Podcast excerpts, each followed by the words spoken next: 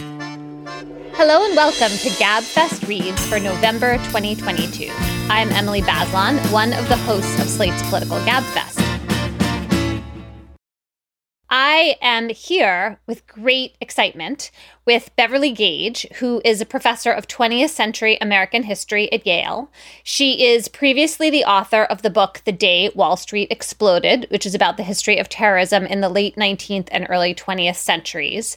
And she is currently the author of G Man, a major new biography of J. Edgar Hoover that draws from never before seen sources to create a groundbreaking portrait of this man who dominated half a century of American history from the 1920s to the 1970s.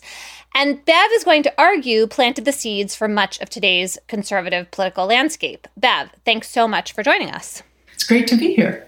I should also mention that you are a dear friend of mine, and I have been watching the development of this book with enormous excitement and pleasure for lo these many years. So this today's taping is um, a special joy for me. So you're writing the first major biography of J. Edgar Hoover in over a quarter century. Why did you pick him as your subject? When I first started to get to know him a little bit, which was when I was writing my first book, looking at radical politics and the history of terrorism in the late 19th and early 20th centuries, uh, a couple of things struck me. One was that even then, and this was probably 15, 20 years ago, um, a lot of the literature that had been written about him was getting out of date. And then, secondly, that I could see many of the ideas in him as a young man in, say, 1919 and 1920, which is the moment I was studying, that continued for the rest of his life. And so I was really struck by uh, the scope of his career. He was head of the FBI for 48 years, um, and by some of the consistency in his ideas from that very early moment through all of these dramatic changes in the course of the 20th century. Right. I mean, he proves to be this connective tissue and important actor in everything from kind of the rise of the FBI as like an administrative entity that does crime fighting, um, Law and Order America, the fight against communism, um, oppression of racial minorities, surveillance, more generally speaking. He had relationships with fully eight American presidents, four Democrats and four Republicans. There's a kind of striking symmetry there.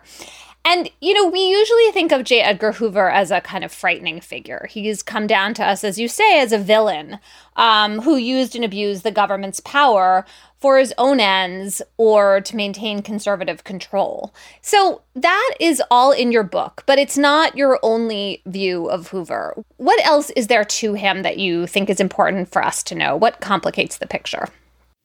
Yeah, you're right that one of the appeals for me was that he had his fingers in everything for so long. So the book has uh, kind of the great cases of the 1930s, the war on crime, John Dillinger. It has World War II. It has McCarthyism and anti communism. It gets into absolutely everything that was happening in the 1960s, right? This incredibly fraught decade. And it is about every president from uh, Calvin Coolidge through Richard Nixon. So, quite a few of them over long periods of time.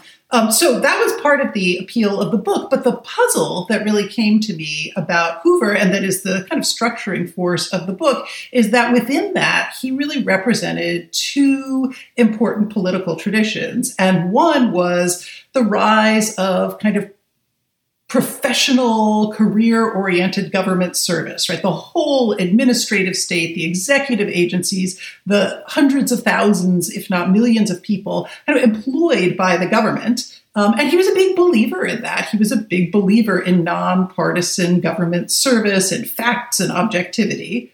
At the same time, he was this conservative crusader, particularly on anti communism. He was uh, a deep racist in many ways. He was a big promoter of uh, kind of conservative Christianity. And so the trick is to kind of put these two things together because in our own world, uh, they don't tend to go together very well, right? You don't have very many conservatives who are also big believers in the power of the state uh, to do good for the American people. Um, and Hoover put those things together, sometimes in good ways, often in pretty terrible ways uh, that I write about as well. Um, as far as Hoover the villain goes, right, this is our dominant image of him for sure, and rightly so. Uh, but one of the things that the book tries to remind everyone is that for most of his life, Hoover was not this kind of weird figure cowering in a back room, intimidating people and pulling strings. He was one of the most popular figures in American politics, and he had lots and lots of support from both Democrats and Republicans. So he didn't just stay in office for those 48 years by strong arming everyone and scheming against them, though he definitely did plenty of that. Uh, he also had a, a real political base, and therefore, I think, tells us some really important important things about our political history. Right. I mean, you say that looking at him closely over these decades means also looking at what America was and who Americans were and what we were willing to both tolerate and refuse to see. Uh, and then the marrying of the kind of support for the and building up of the federal administrative state and conservative power. Uh, you know, now we think of conservatives as very suspicious of administrative authority of the deep state, and Hoover kind of was the deep state and created the deep state and got it to work for him. So tell us a little bit about who he was growing up and who he came to be. What secrets of his own or of his family's was he hiding?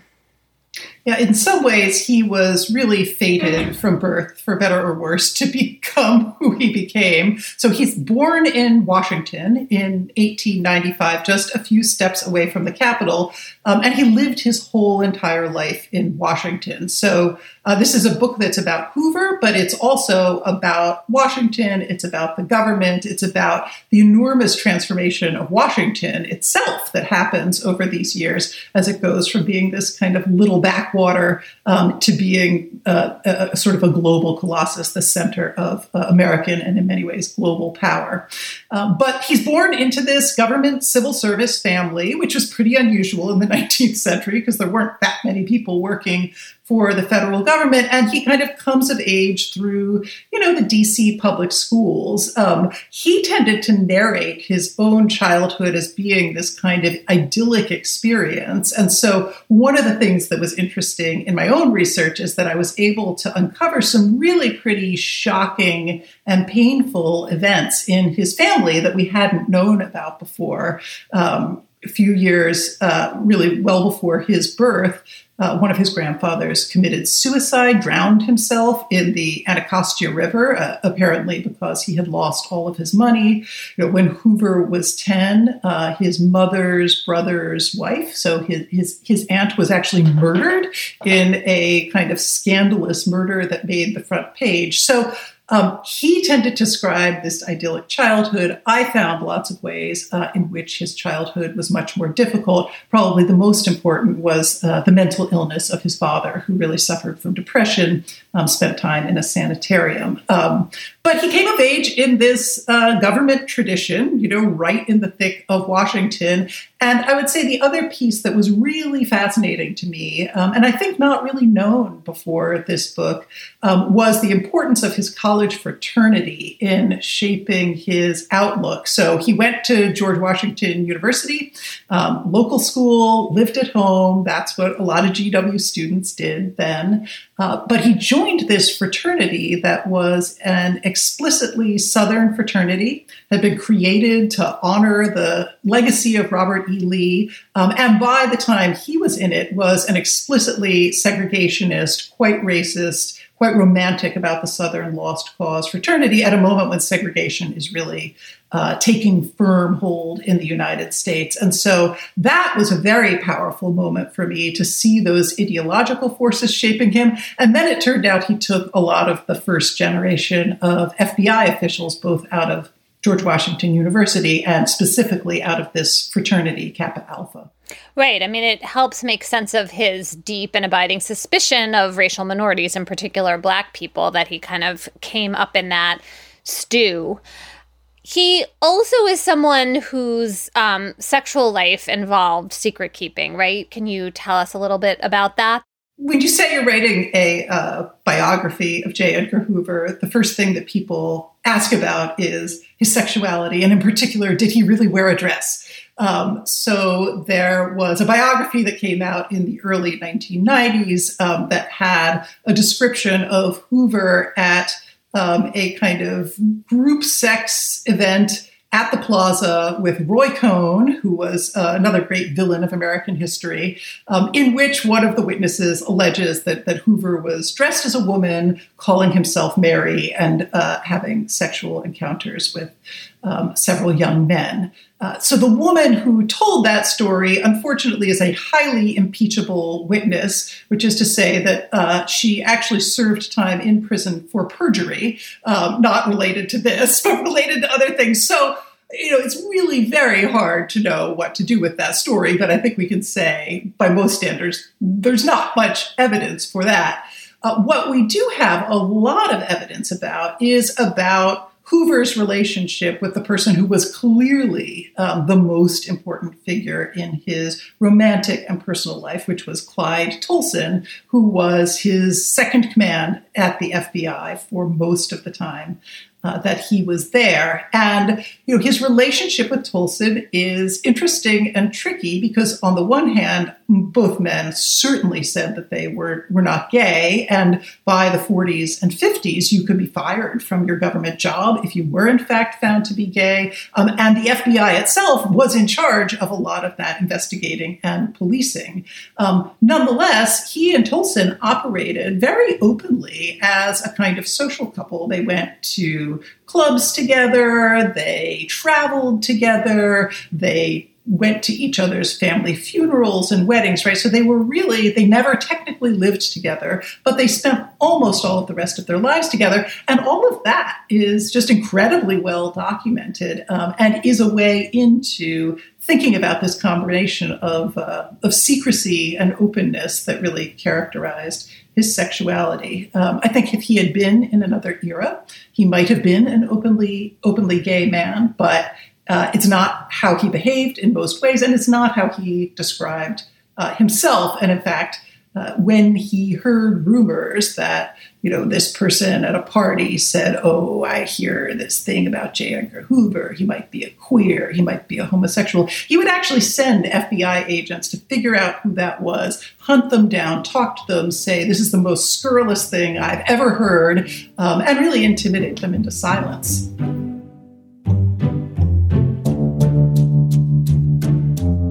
Take a short break here, but we'll be back with more from Beverly Gage right after we pay some bills.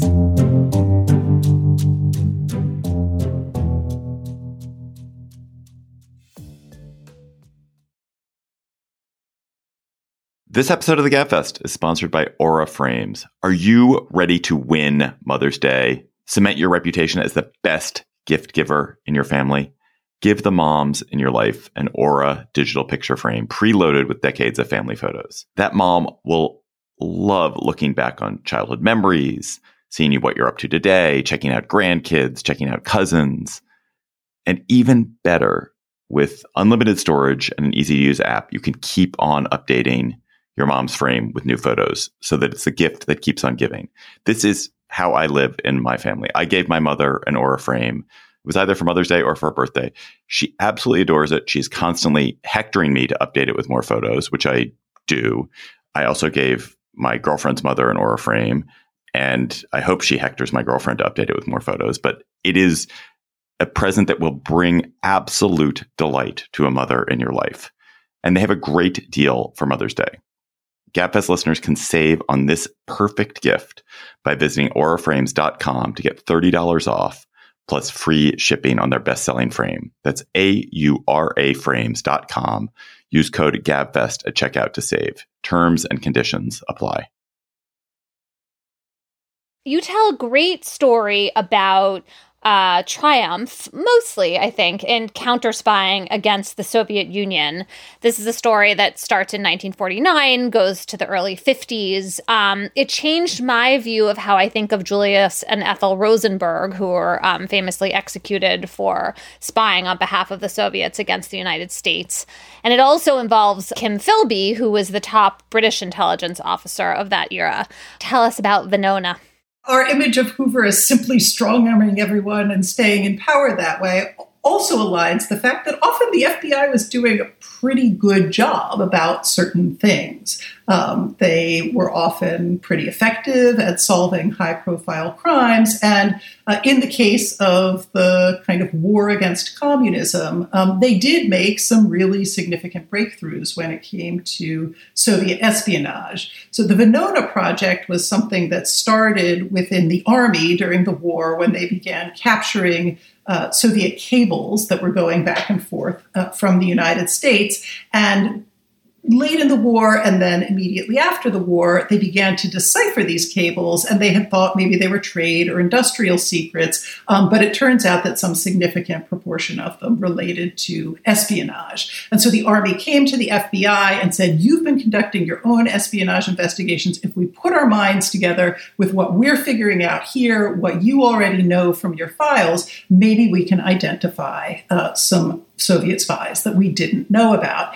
Um, and for this period in the late 40s and early 50s, Venona becomes this incredibly important project, uh, especially for the FBI. It is the way that they finally find uh, Julius Rosenberg. They had no idea, no inkling uh, that anyone named Julius Rosenberg was remotely involved in espionage. Um, and there are several other cases in which Venona leads them to particular individuals that they would have had no other way of thinking about or identifying. The trick with Venona is that because it was such a secret project and because they didn't want the Soviets, especially, to know what they were decoding and not decoding. Um, none of this was public at the time. So, with a figure like Julius Rosenberg, you get a situation where the FBI is 100% certain that Julius Rosenberg is involved in atomic espionage.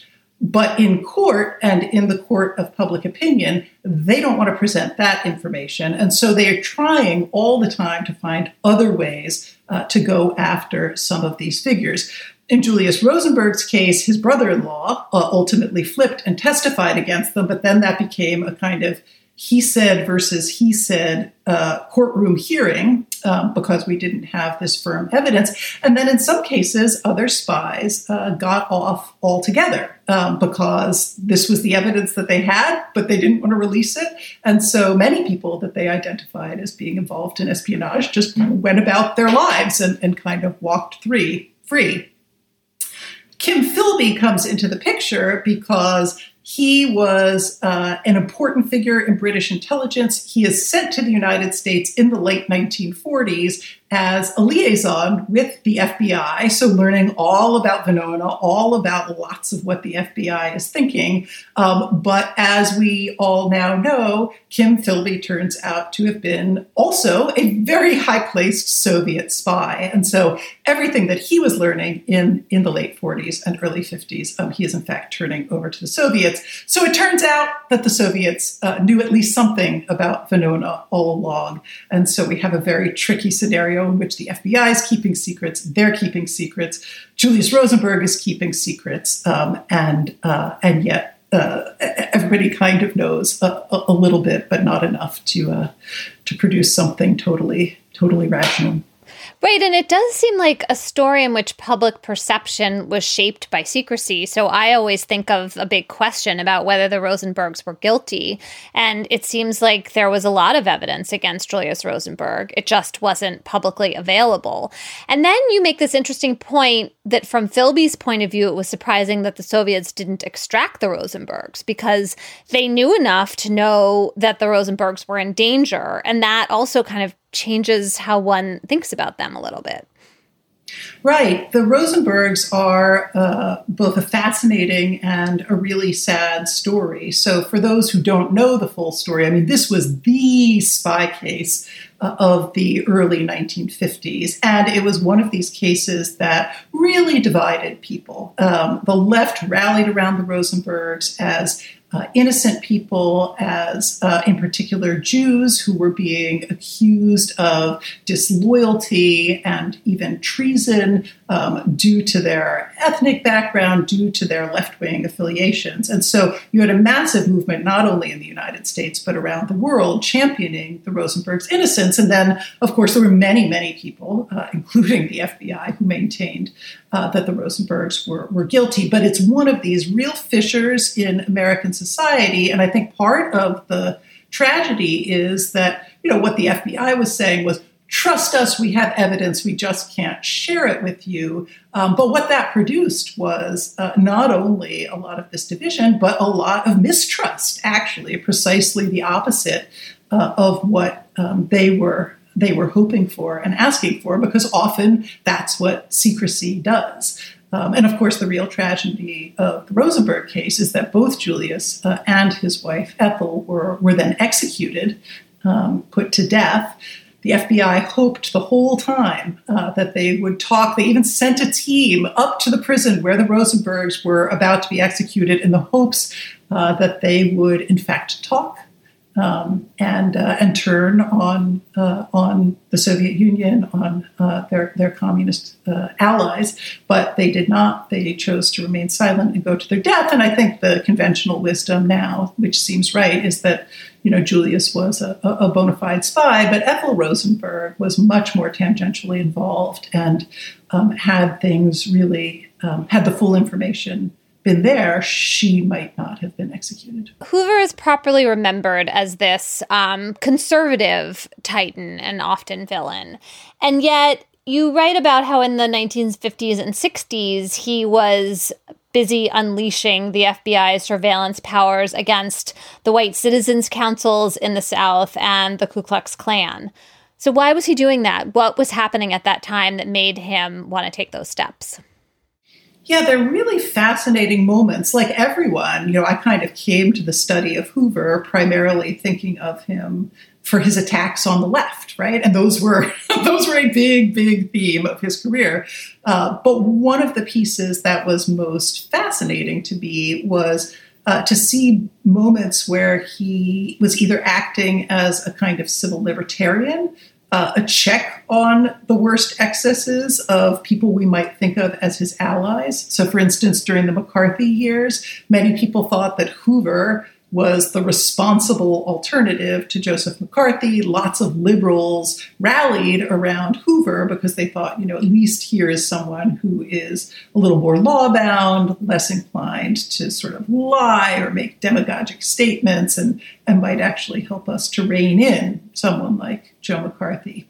Um, and you see these moments around uh, around race and civil rights too. So we famously know, and there's lots of this in the book, that the FBI conducted incredibly cruel, invasive, disruptive, and sometimes illegal action against all sorts of civil rights organizations. But during the same period he was doing that, he was also investigating lynchings in the South. Um, he was conducting investigations, as you said, into the white citizens councils. He was targeting neo Nazi groups, the Ku Klux Klan, etc. And the way that I came to understand that is that he sort of considered himself to be policing what the legitimate boundaries of American politics, of American political participation was. Um, and he ruled out vast swaths of people on the left, but he also ruled out groups on the right that were inclined toward violence and that were also inclined toward a kind of overt defiance of federal law.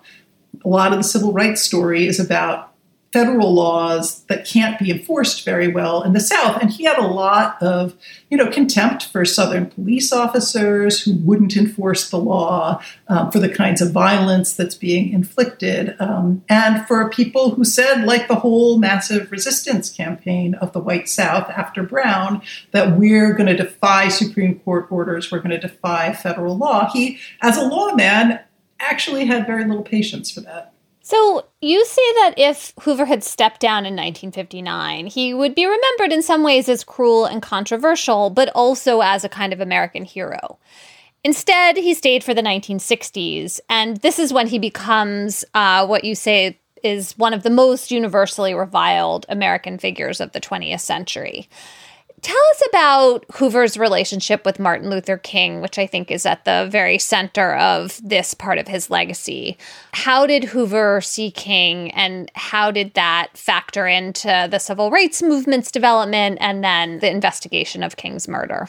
Thinking about King kind of evolved gradually. We tend to think of uh, a moment in the mid 60s when he's really obsessed with Martin Luther King, and that is absolutely true. Uh, but early on in the 50s, in the wake of the Montgomery bus boycott, um, in many ways, his first introduction to King was through um, accusations that uh, several people who were close to King were members and secret members of the Communist Party.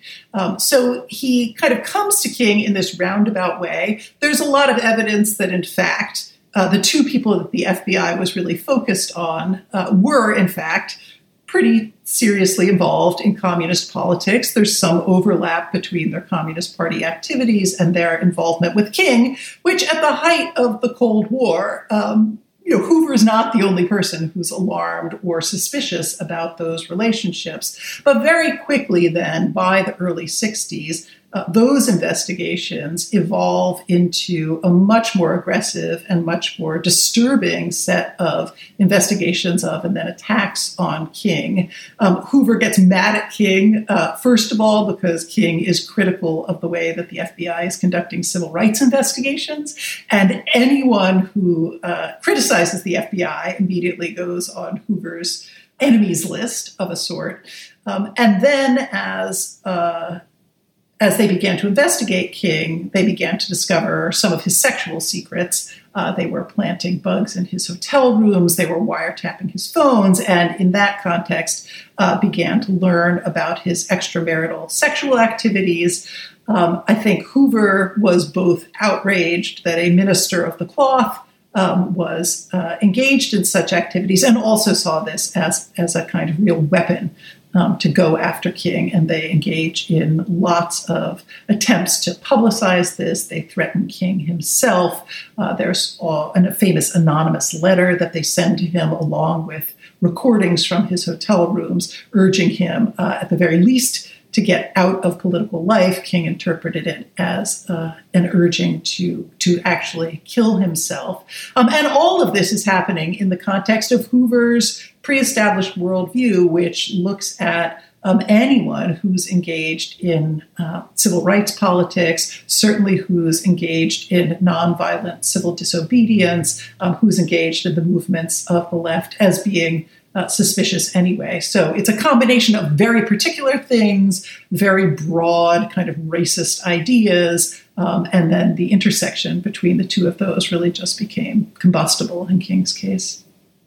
And is the investigation into King's murder part of why we remember Hoover in this controversial way, or is this a moment where the FBI is really grappling with the the limitations of you know being responsible for this investigation but also you know having to deal with southern police forces and these uh you know not entirely developed techniques of law enforcement. Yeah well when king was assassinated in 1968 a lot of this enmity between hoover and king or at least of hoover toward king um, had become public. It was pretty widely known we didn't know about the worst of it, right? The really secret operations, the wiretaps and the bugs that were being deployed against King, the threats, etc. Um, but it was certainly no secret to anyone that uh, that Hoover disapproved of, despised, and was going after Martin Luther King. So when King was assassinated, this meant that the FBI had really a huge problem on its hands. Um, on some level, it wouldn't necessarily have needed to be a federal investigation, right? Murder in and of itself is not necessarily a, a violation of federal law. It could have been handled in some scenario by uh, by the local and state authorities. Uh, but Lyndon Johnson very quickly says, you know, Edgar, you've got to do this. We've got to take charge of this. And so what ends up happening is that, uh, in part because the FBI is so worried about being criticized for not doing enough, um, for its history of enmity toward King, they launched the biggest investigation in their history. Um, and the story of tracking down James Earl Ray is really an incredibly dramatic story. Um, it uses practically every part of the FBI's bureaucracy. You know, and in the end, um, they do, uh, of course, uh, track down Ray, bring him back to the United States, turn him over uh, to the local authorities. Um, but so it was a sort of paradoxical thing. And, and, and even then, many people said, well, you helped to create the climate that made this assassination possible. And I think that that's true. Uh, it also helped to produce um, what are still in circulation today, which are, of course, a lot of suspicions about that investigation, a lot of conspiracy theories, um, a lot of sense that Hoover's FBI couldn't actually be trusted um, to carry out that kind of investigation. Hoover is such a distinctive figure given the length of his service and the uh, incredible power he had that it's in some ways hard to imagine anything like that happening again. And so I'm uncertain how to think about this, but what are the lessons that you would draw from his dominance and the role that he played? Are there kind of warning signs for American politics and American government here? And are there any sort of positive threads that you could pull from his story as well? I think the big lesson is don't do that again, right? As you say, don't put one guy in charge of your most powerful law enforcement and domestic intelligence service for half a century. Okay, that was a bad idea. Um, but you're right that uh, it, it, wouldn't happen again. I don't think it could happen again, certainly not in the same way. And in some sense, Hoover just had the luck of history on his side. He happened to be there in the 20s, developing all sorts of administrative skills in this tiny, tiny little organization. Um, and then when the government blew up, I mean, expanded, uh, then he was just there to kind of ride that wave. And there weren't a lot of controls on uh, either the institution or on a figure like that. Um, so we're not going to see Hoover in the same way, but I think there are all sorts of lessons um, about uh, secrecy. Um, and its perils in a democracy, right? How do we want to think about the role of an institution like the FBI in in our own day, um, going after uh, maybe organizations on the right that are being accused of uh, violence and extremist beliefs, right? That is something that we actually need to think through very carefully because a lot of the techniques that are used in one instance can then be uh, deployed for all sorts of other political purposes. Um, so I think we have lessons about secrecy and the need to really think seriously um, about the limits of federal power. Um, in many ways, one of the pieces that I took away from uh, Hoover, if we're going to draw any positive lessons, um, is that he understood very well from a very early point that the work of government wasn't actually self evident to people. Um, that if you wanted to have a successful institution, one that had a lot of popular support, which the FBI did even at his lowest points, it was an incredibly popular institution. And at his highest points, he had something like a 98% approval rating, right? Uh, just incredible. But part of that was because he deliberately set about to kind of show people that uh, the FBI was an institution that was working on their behalf. Now, sometimes that was through propaganda. Uh, sometimes, obviously, he wasn't telling the whole story. Um, but he did have a really profound sense that being even in the administrative state, you were in a kind of dynamic relationship with the citizenry. And uh, if you wanted people's support, you were going to have to show them what you were doing. You were going to have to kind of sell the work of government for people to rally around it. Congratulations on this uh, important book, this monumental achievement of authorship. Beverly Gage, author of G Man, J. Edgar Hoover, and the Making of the American Century. Thanks so much for coming on GabFest Reads. Thanks. This was lots of fun.